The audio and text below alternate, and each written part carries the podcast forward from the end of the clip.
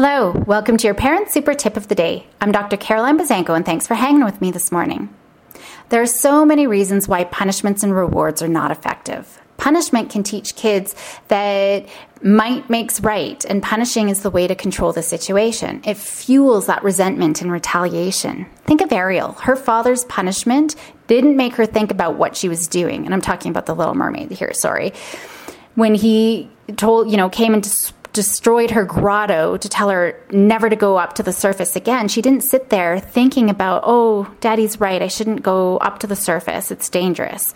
No, when he came and did that, it only fueled her resentment further. And the first thing, the very next thing she did after being punished, was a big F you to dad, and she went and did the exact thing he didn't want her to do. She went to go see the sea witch to get her legs to go straight to the surface. Rewards can have major pitfalls too, especially since they're often misused. Over time, I found so many kids get this entitled attitude that they'll only do something if there's something of value. And over time, that value increases steadily such that even the most expensive of things aren't worth their effort. This can lead to fights and negotiations, and everything is done for something. Thus, there's no feeling of cooperation and equality and mutual respect in the family. Kids don't develop a sense of responsibility or take pride in anything they do.